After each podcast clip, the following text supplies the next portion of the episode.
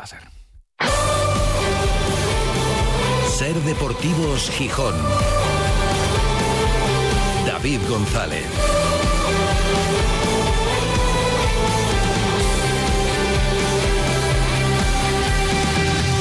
Miércoles 1 de noviembre de 2023. Buenas tardes, bienvenidas, bienvenidos a Ser Deportivos Gijón. Día de Todos los Santos y día de todo el deporte, porque menuda jornada deportiva tenemos para pasar esta jornada festiva. Juega el Sporting a las 5:30, debuta en Copa del Rey frente al Guijuelo. Allí en Guijuelo, en un campo complicado por la superficie, bueno, por la aclimatación también de un equipo completamente diferente, muchas caras nuevas, oportunidad de hacer cosas bonitas, de afrontar algún partido grande en el Molinón dentro de un par de rondas contra un equipo de primera división tendría que ser, pero también el riesgo que supone lo de siempre en Copa. En esta Copa recuperada y revitalizada con este formato, pues los riesgos de enfrentarte a un equipo que es el partido del año para él, en su campo, categoría inferior, un cara cruz, con todo el equipo nuevo. Enseguida estaremos en Salamanca y repasaremos todos los detalles del partido y de los demás, porque nos quedan 4 equipos asturianos en Copa del Rey. Esta mañana ha caído el quinto,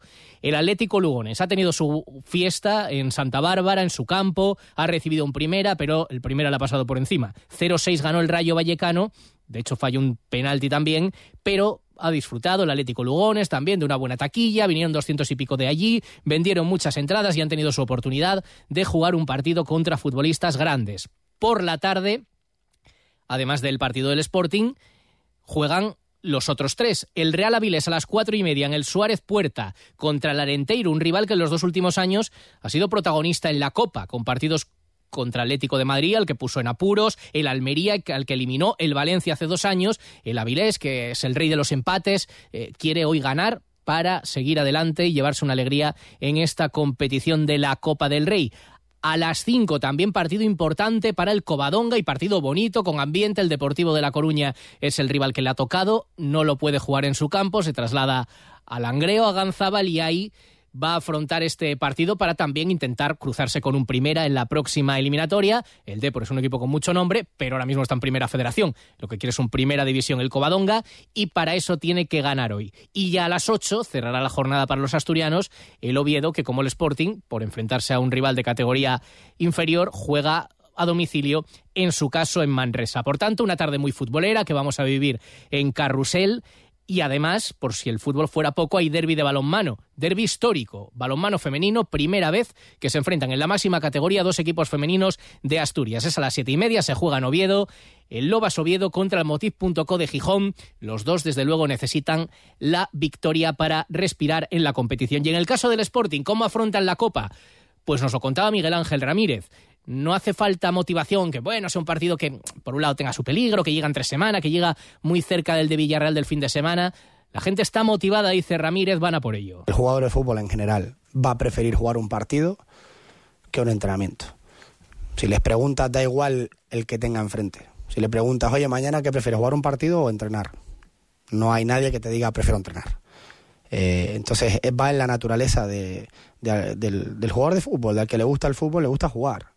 Más que entrenar. Entonces, en ese sentido, creo que no hay que motivar a nadie a jugar un partido. Eso ya lleva una motivación propia. Manfredo Álvarez, te motiva la Copa. ¿Cómo ves lo de hoy? Buenas tardes. Hola, buenas tardes. Bueno, es un torneo que viene bien para ver a los jugadores que no actúan habitualmente, aunque en este caso el partido no sea televisado, pero no tengo delirios de grandeza como Antón Meana, que habla bueno, de conseguir el título. ¿Te acuerdas cuando en enero de este año dije tal y como adelanta la serie el Sporting ni va a ganar la Copa ni va a ascender? Y cumplimos, ¿no?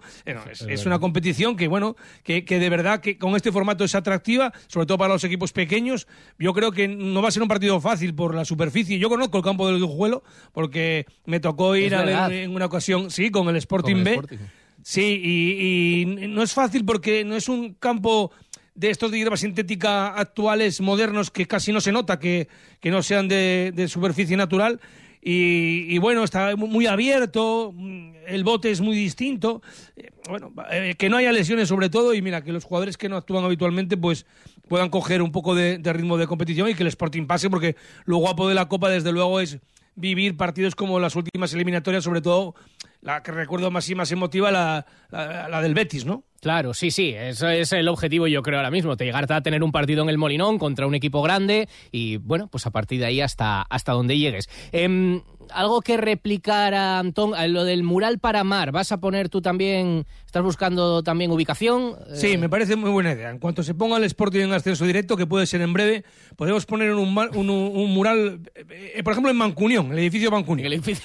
Sí, sí. De Gijón. Está bien, sí. Pero entero, el edificio discreto. Entero con el rostro de Mar, al estilo de Maradona en Nápoles o de Guardiola en Manchester. Luego ya, si el Sporting asciende, ponemos otro en uno de los edificios de las 1500 en Pumarín y otro a la entrada de Porviesques, en lo que llaman el Rallador del Pan. Me sorprende que Antón Meana no haya pedido también un mural, por ejemplo, en una pared de la Laboral o algo así para su presidente Javier Fernández, pero se ve que ha cambiado completamente de barco y ahora su patrón es Miguel Ángel Ramírez completamente, pero no, poco le faltó para pedir también una estatua para Javier Fernández. Sí, no digo la torre de la Universidad Laboral, porque ya sabemos lo que es en el mundo del fútbol, que igual que te suben, te tiran abajo, y lo que es curioso es la defensa tan enérgica, tan pasional que hace Antón Meana de Miguel Ángel Ramírez, que si no me contradice nadie, es un entrenador fichado por el Grupo Orlega, al que él odia profundamente y dice incluso que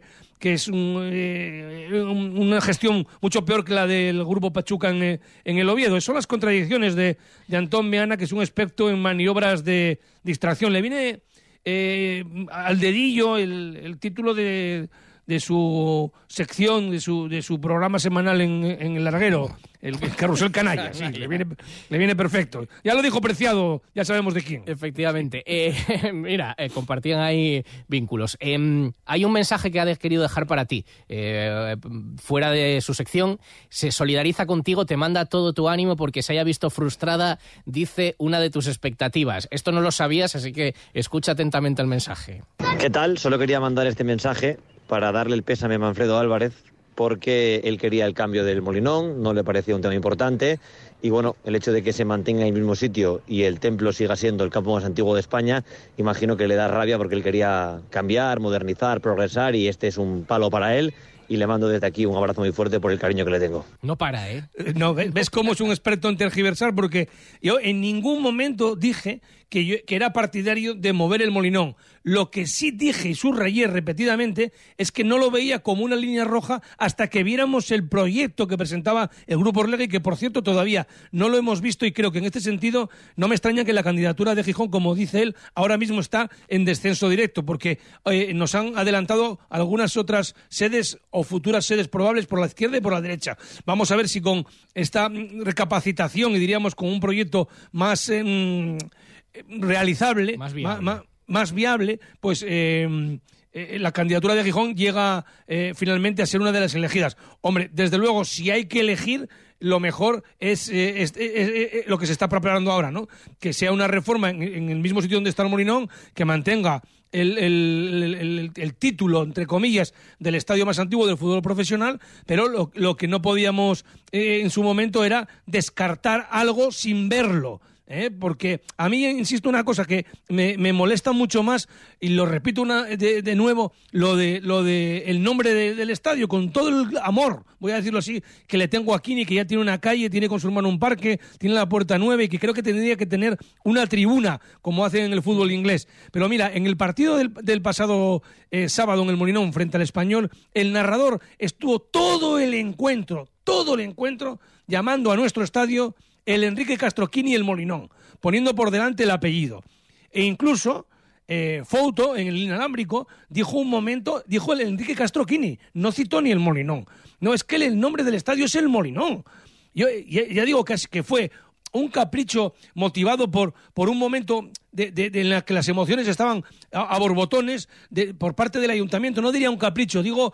Para mí una decisión equivocada que tiene que corregirse, que es tan importante mantener el estadio en su sitio como el nombre genuino, que también es un nombre que no ha cambiado desde 1908, es lo que nos distingue, y ocurre que nos lleva a confusión. Yo dije el otro día que sí, en una ocasión escuché el Quini, vale, fue una vez, pero repito, lo que está ocurriendo ahora mismo es lo que acabo de subrayar, y no lo dicen una vez, lo dicen durante todo el partido, y hay que recuperar el Molinón a secas, que es como lo llama todo el sportinguismo. Con todo y luego el homenaje Quini, a Quini de todas las formas. Y en el nuevo estadio diferentes. Que tenga una figura, sí.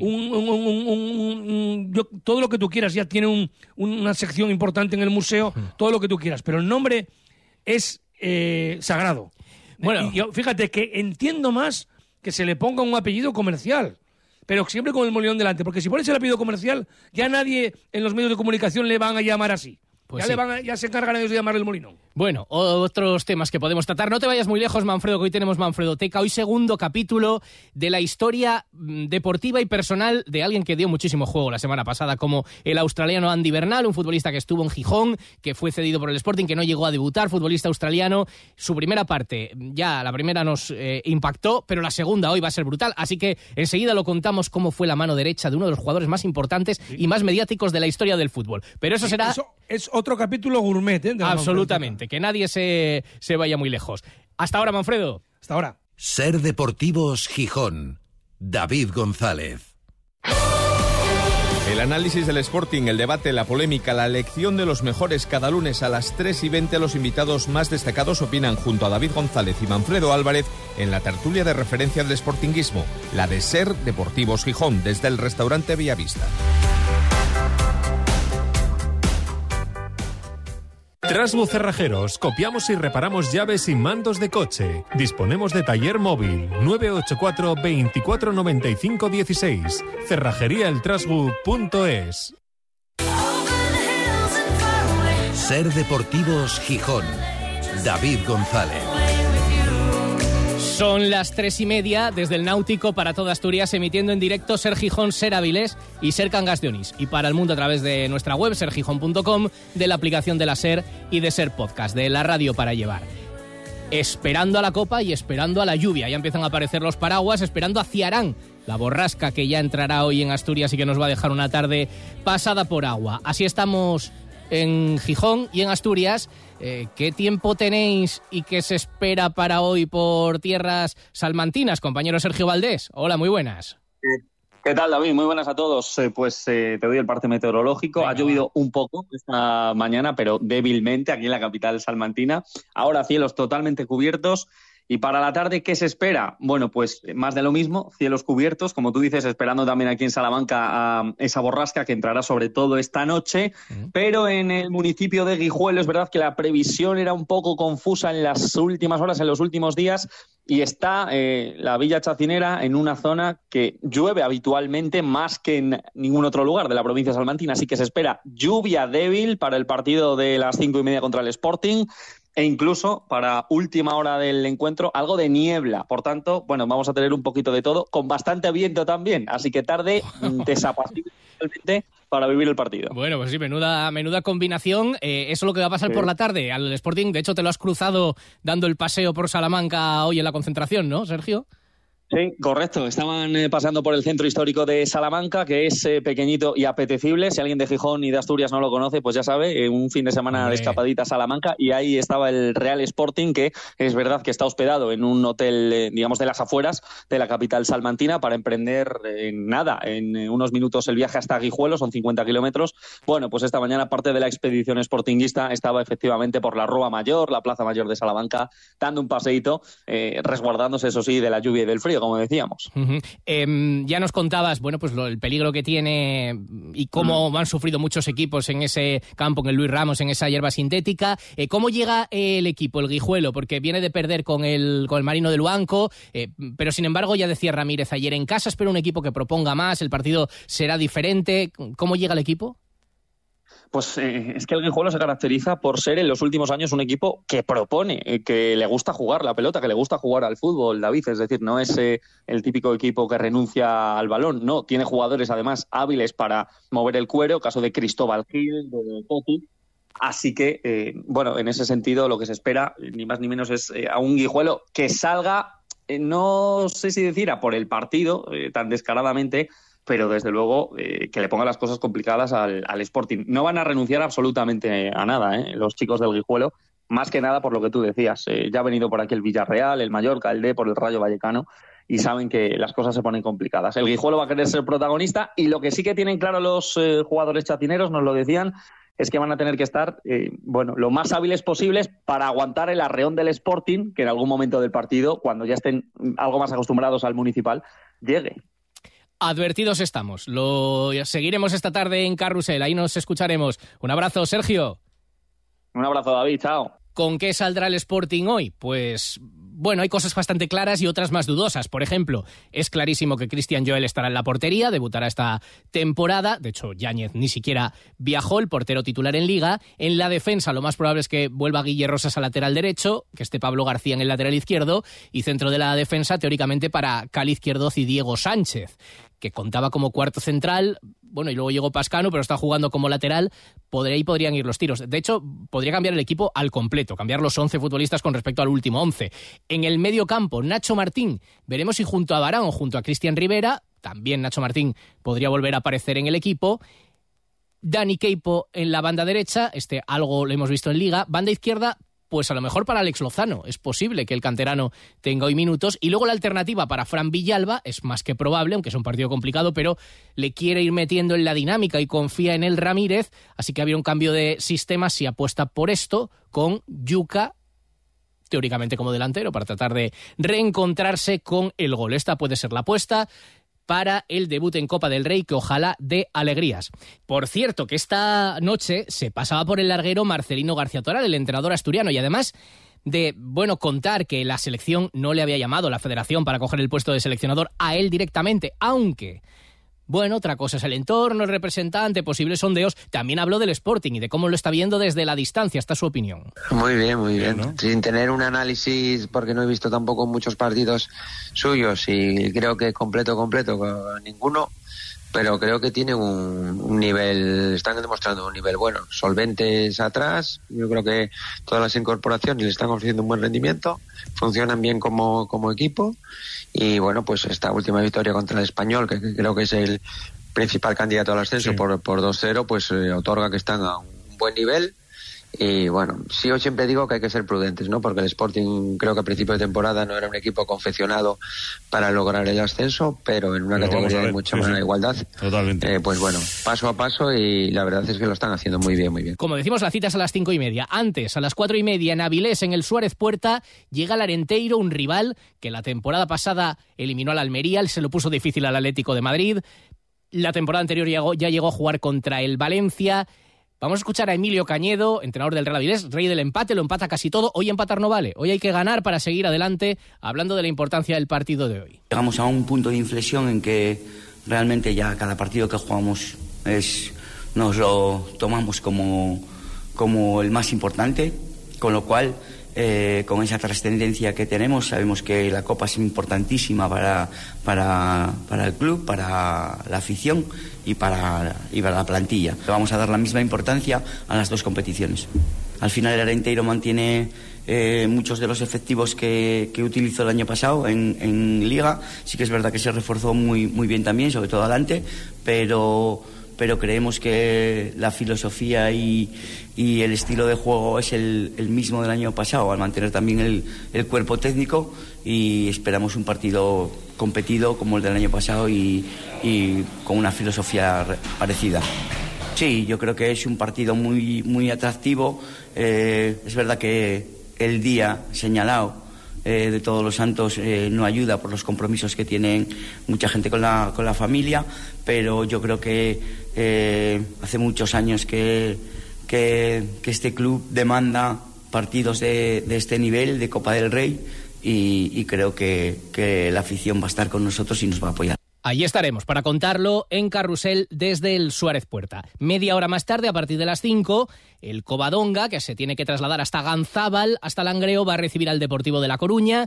También un partido interesante, con afición del Depor. Va a estar bonito, seguro, el compromiso. Y cerrará la jornada el Oviedo, que juega en Manresa. Y lo decíamos en la presentación, por si fuera poco, con todo lo que tenemos hoy de fútbol, también hay balonmano. Y es una cita histórica, porque nunca se había dado que dos equipos asturianos estuvieran en la máxima categoría del balonmano español, en la máxima categoría femenina. Ahora están pasándolo un poco mal en la clasificación, pero hoy alguno de los dos, bueno, pueden empatar, pero va a intentar ganar en el derbi que se jugará en Oviedo entre el Lobas de Oviedo y el Motiv.co de Gijón, que todavía no ha conseguido puntuar y que intentará hacerlo hoy en el derbi. Mucho que contar, lo dicho, desde las 6, Carrusel Deportivo, en la web de la cadena SER, en la aplicación de la cadena SER, en Ser Más, para seguir todo lo que esté pasando, entre otros en el partido del Sporting. A vuelta de pausa, la cita histórica, la cita mirando al pasado, y hoy un capítulo que no os lo podéis perder de la Manfredoteca. Cuando todo sube, ándate con ojo. Ahorra con tus 29 de Sol Optical. 29 gafas graduadas por solo 29 euros. 29. Tus nuevas gafas para ver y disfrutar. En Gijón, Centro Comercial Los Fresnos y Paseo Begoña. Infórmate en soloptical.com. Sol Optical. Solo grandes ópticas. No pagues por una mala digestión. Los aceites de cocina muy usados perjudican gravemente tu salud. Bienvenidos a La Cocina Verde, la que cuida de ti y del medio ambiente. Descarga gratuitamente la aplicación Voy a Comer En o visita la web voyacomeren.es y encontrarás los establecimientos que mejor se adaptan a tus necesidades. Aplicación certificada por Pumariega. Hacienda exigirá en los próximos meses a todas las empresas y autónomos un software de facturación homologado. Aprovecha ahora el kit digital con NEA Master y te ayudaremos a cumplir con la nueva normativa. NEA Master, tecnología de confianza. Más información en neamaster.com. El análisis del Sporting, el debate, la polémica, la elección de los mejores. Cada lunes a las 3:20 los invitados más destacados opinan junto a David González y Manfredo Álvarez en la tertulia de referencia del sportinguismo, la de SER Deportivos Gijón, desde el restaurante Villavista. En SER Deportivos Gijón te escuchamos. Envíanos tus notas de voz al 646 33 08 71. ¡Qué orgullo los futbolistas! ¡Qué orgullo! Hay que sentirse orgulloso del Sporting y de estos futbolistas. En SER Deportivos Gijón, Manfredo Teca. Cuando era más joven, viajé en sucios trenes que iban hacia el norte.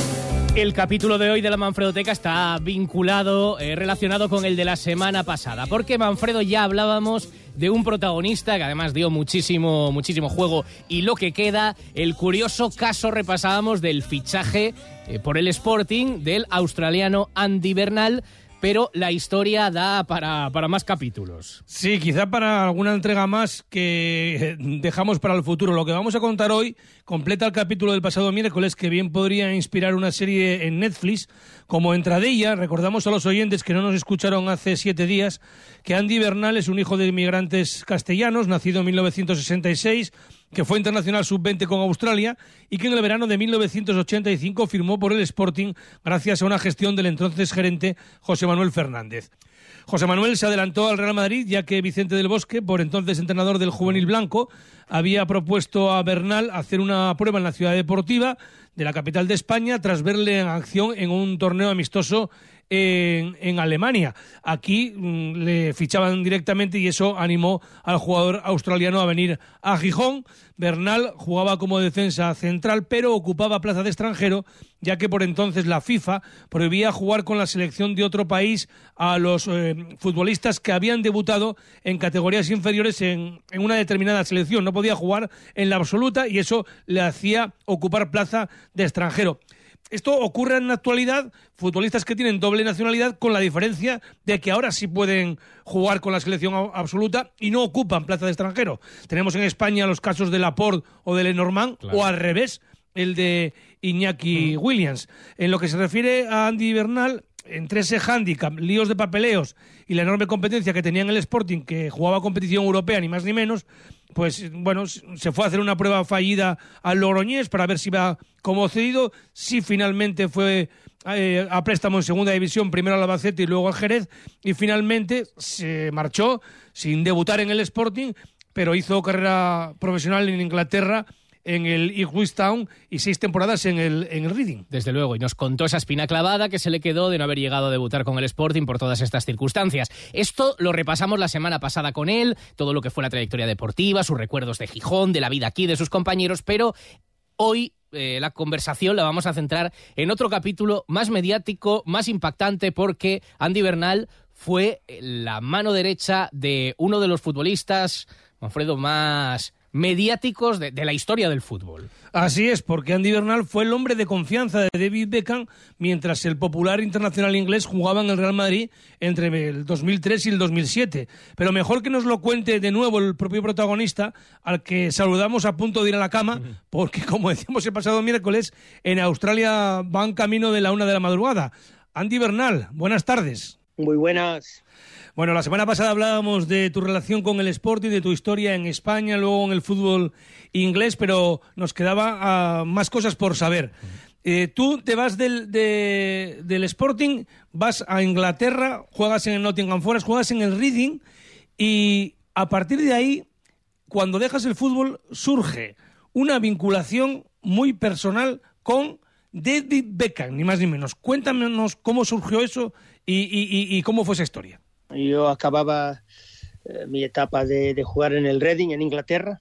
Había sido el capitán del equipo del Reading, que fui el primer australiano también en ser capitán de un club de fútbol inglés, que fue una gran cosa también en la historia del país nuestro. Y bueno, acabé y una chavala que trabajaba en el Reading conocía a la gente, al asesor de David Beckham, y fui así para una entrevista, a ver si igual podía trabajar para él un poquitito, aprender así el negocio de asesor, de agente de futbolistas. Y bueno, cogí el tren desde Reading a Londres, llegué a la oficina de SFX y vi los 3 nombres en la entrada que ponían Beckham, Kobe Bryant y Michael Jordan. Y casi nada. La compañía llevaba a esos 3 jugadores y bueno, subí las escaleras y al subir las escaleras me hablé yo mismo y me dije que aquí que me tenía que quedar y bueno, empecé a trabajar con los futbolistas que tenían ellos, Beckham, Michael Owen, Dwight York, Steven Gerrard, de los grandes, David Platt, y llegó el momento de que salió la oportunidad de David ir a España. Y como yo hablaba español, teníamos amigos así mutual, habíamos jugado en contra, partidos Reading contra Manchester United. Nos quedamos en una cita de marketing en Londres, hablamos un poco, hablé con Victoria y en un mes o 2 ya... y había conseguido hablar con Valdano, con Butragueño, con Florentino Pérez y se lió la del Real Madrid y así fue el tema. ¿Y cuál era tu trabajo con David Beckham aquí en España? Pues inicialmente de manager personal y de traductor, pero claro, acabó siendo de todo. Era el jefe de los guardaespaldas, era el amigo, era el conductor a veces. Bueno, era su mano derecha, ¿no? O sea, su mano derecha. Él recurría a ti, necesito esto, ahora hay que arreglar esto. Para hablar con David, para llegar a David, cualquier persona tenía que pasar por mí. Yo era la última puerta en llegar a David con temas de fútbol. Hablaba todos los días con Valdano, con Butragueño, sí. Toda esta gente, Florentino también, hablábamos con todos. Si necesitábamos cualquier cosa, todo pasaba por mí. Coches, los negocios de Adidas, pero una época que lo he puesto en mi libro y ahora cuando salga en español, yo pienso que el libro en español va a gustar a la gente, al mundo de habla español, porque van a escuchar y van a leer cositas que nunca han salido así en la prensa anteriormente, cositas guapas. Me ofrecieron mucho dinero, prensa británica, $2 millones de dólares americanos. 30 años, no, hace unos 23 años me ofrecieron sobre $2 millones. ¿A cambio de? Por hablar. Claro. Por hablar, por darles información sobre David, su mujer y los niños, pero yo a lo mío y pasé mucho de ellos, así que... yo duermo, Andy, tranquilito de noche. Yo he visto el documental de David Beckham, que está en Netflix, es una miniserie, son 4 capítulos de 1 hora cada uno, y ahí se cuenta, bueno, lo que es la vida de un jugador que ha sido una estrella, multimillonario a lo bestia, por decirlo así, pero que ha tenido también que pagar un alto peaje por el seguimiento de la prensa.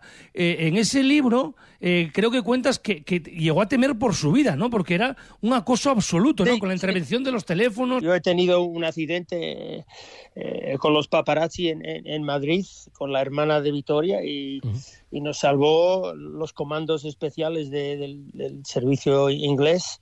Nos sacaron del coche, pero todos los días con motos detrás de nosotros, coches... llamé a mi madre un día y dije, pienso que igual voy a morir en un accidente de coche como la princesa Diana, pero todos los días. Es que increíble lo que ocurrió de esa etapa, esos días en Madrid, esos años en Madrid. Es una locura que es difícil poner hasta en palabras. Es como vivir una película y muy difícil, muy difícil. Con comandos británicos con nosotros, espías que habían trabajado con Fidel Castro con nosotros, toda la prensa mundial detrás de nosotros todos los días, la prensa inglesa intentando liar cosas y luego, hace 6 o 7 años, tuve un email de Inglaterra, de la policía inglesa, que yo era una víctima que se habían metido a los teléfonos de nosotros, de jugadores, de artistas, de Beckham. Y bueno, un par de periódicos británicos acabaron cerrando las puertas y ya no venden periódicos por cositas así, feas del fútbol. Es una historia de espionaje. Estamos hablando de unos negocios también oscuros, muchas presiones, y estamos hablando de 2 factores que se juntaban aquí. El factor Beckham, una estrella mundial, y claro, su pareja, su mujer, otra estrella mundial de la música, con lo cual, pues claro, sí. El cóctel era absolutamente explosivo. Era de película, y cuando... no lo digo porque... Cuando leáis el libro, me vas a decir, Andy, esto es de película. Y luego Ronaldo, las fiestas de la casa Ronaldo, luego Zidane, luego íbamos de fiesta, luego iba a los entrenamientos, cuidaba al niño de Beckham. O sea que tú estuviste en las famosas fiestas de Ronaldo, ¿no? ¡Ah! ¡Hey! Me da que sí. No, para un gran chaval. Tiene pinta, sí, señor. Ronaldo, estamos hablando de Ronaldo, el presidente de Valladolid. El delantero, grande persona, sí, de lo mejor como futbolista, de lo mejor que ha habido. Y como persona increíble, cuando David volvía a Inglaterra de vez en cuando me llamaba y yo iba y pasaba el rato con él y sus amigos ahí en La Moraleja, donde tenía su casa. Y grande en el fútbol y de fiestas, lo más grande también. Número uno. Pero fíjate, ya no estamos hablando de cotilleo, estamos hablando de un negocio muy importante. O sea, conseguir una imagen de alguna de esas fiestas o de David Beckham, claro, o de Victoria Beckham, claro, en el ámbito privado. Estamos hablando de muchísimo dinero en juego, con lo cual las presiones, David, la seguridad... La confianza que tenía que tener, claro, David Beckham en Andy Bernal. Estaba en su casa y que no le traicionara, claro. Por eso me ofrecieron mucho dinero y mira, yo con David hoy y todavía cuando escribí el libro, mi autobiografía ahora, pues puse muchas verdades de lo que ocurrió en España, como en los entrenamientos del Real Madrid, como la preparación y los negocios para firmar con el Real Madrid, que yo también había pasado por la sede del Barcelona y hablé con Carlos Rexach. Así que habló con varios equipos equipos y bueno, acabamos en el Real Madrid y hay muchas cositas que pongo en el libro, pero son las verdades, la total verdad y realmente si Beckham y su equipo de abogados legal ven algo que no les gusta o que no sea la verdad, no vendo un libro. Claro. Y él ya lo ha leído, ya lo ha visto, ¿sabes, Andy? Lo ha leído, hablamos a veces, él cambia los teléfonos mucho, claro. Hablamos por parte de Tim Cahill, que fue grande jugador australiano y muy amigo de Beckham también, y bueno, el equipo legal, Beckham, la familia, leyeron el libro y saben lo que está en el libro y todo lo que hablo de sus hijos, de él, de Victoria, del fútbol, de personas que hablaron mal de él, bien de él, y bueno, pongo lo mío, la verdad, lo que pasó, y hay cositas que son muy diferentes a lo que se ha hablado. Pues es Andy Bernal, un sportingista australiano con ascendencia española que ha escrito un libro fantástico que tendremos que leer porque desde luego que apetece mucho por todo lo que nos vas contando. Se titula Riding Shotgun, no sé qué traducción tendrá en español. Como copiloto. Todavía el título en español, no sé si lo voy a dejar Riding Shotgun en inglés. Así en inglés quiere decir la mano derecha o el copiloto, el que va con la escopeta al lado del que conduce el coche, ¿sabes? Sí, el guardaespaldas, ¿no? Sí, casi. Sí, pero no sé, igual lo cambio a escopeta al hombro, una vida mía con la escopeta al hombro. Y, sí, sí. Y la escopeta cuando iba a dejar con padre de joven, cuando iba a cazar con Joaquín y Kundi, esa gente después de entrenar. Es verdad. Se nos quedó la semana pasada esa anécdota, cuéntanosla. Que una vez Quini nos contaba que cogíais la escopeta en mareo a pegar tiros por allí. ¿Cómo es eso? ¿Tú participaste de eso? Mira, yo cuando nací en Australia, pues íbamos a cazar mucho aquí, cerdos, conejos, perros salvajes, lo que las cosas de aquí por Australia, que muchas cosas y animales que pues íbamos a cazar mucho, y jabalís, todo. Sí. Y bueno, llegué a Gijón un día y lo de las escopetas, pues no me daba miedo ni nada, pero un día... Y algo así muy extraño. Acabaron de entrenar y me parece que estaba Kundi, Jiménez, Joaquín, y igual Quini también. No se fueron al vestuario a cambiar, fueron directamente a los coches, sacaron escopetas y a cazar una hora después de entrenar. A estorninos. Y no sé si tenían las armas registradas. Ahí eran otros tiempos. Ya el delito prescribió. Sí, era otro tiempo. Pues estaremos en contacto, Andy Bernal.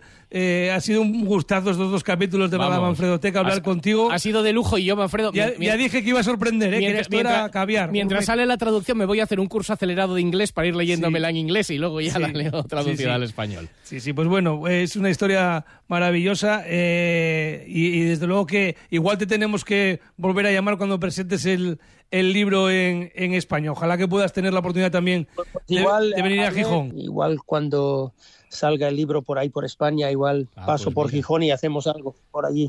Bueno, el Altillo ya cerró, donde vivías tú, que tenía el restaurante abajo y arriba había los apartamentos, arriba y enfrente. También cerró el Tizón, pero hay más bares y locales de copas en Gijón para poder brindar y conocernos en persona. Andy. Un placer, Andy. Fenomenal. Un fuerte abrazo. Un abrazo grande, gracias. Pues habrá que leer el libro o contaremos a los oyentes cuando está disponible, no nos lo podemos perder. Tiene muy buena pinta, sí. Y recordemos para terminar algo que ya decíamos la semana pasada, que Andy Bernal es primo de Rafa Bernal, entrenador del primer equipo del Sporting femenino, al que mira, aprovechamos para felicitar mismo que a sus jugadoras, porque mira, este fin de semana consiguieron la primera victoria en su pelea por la permanencia en segunda división. Por cierto, como publicó el club, celebrando con el triunfo con lo que es la canción de moda. La canción de moda, sí señor. Pues que caigan muchas más y una gran historia, la que hemos contado hoy de alguien vinculado al Sporting, con su caso personal y con todo lo que nos ha contado hoy, que ha sido espectacular. Gracias, Manfredo. Hasta la semana que viene.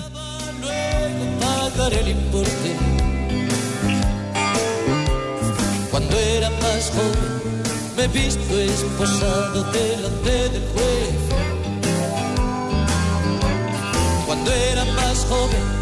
cambiaba de nombre en cada aduana, cambiaba de casa, cambiaba de oficio, cambiaba de amor. Mañana era nunca y nunca llegaba pasado mañana.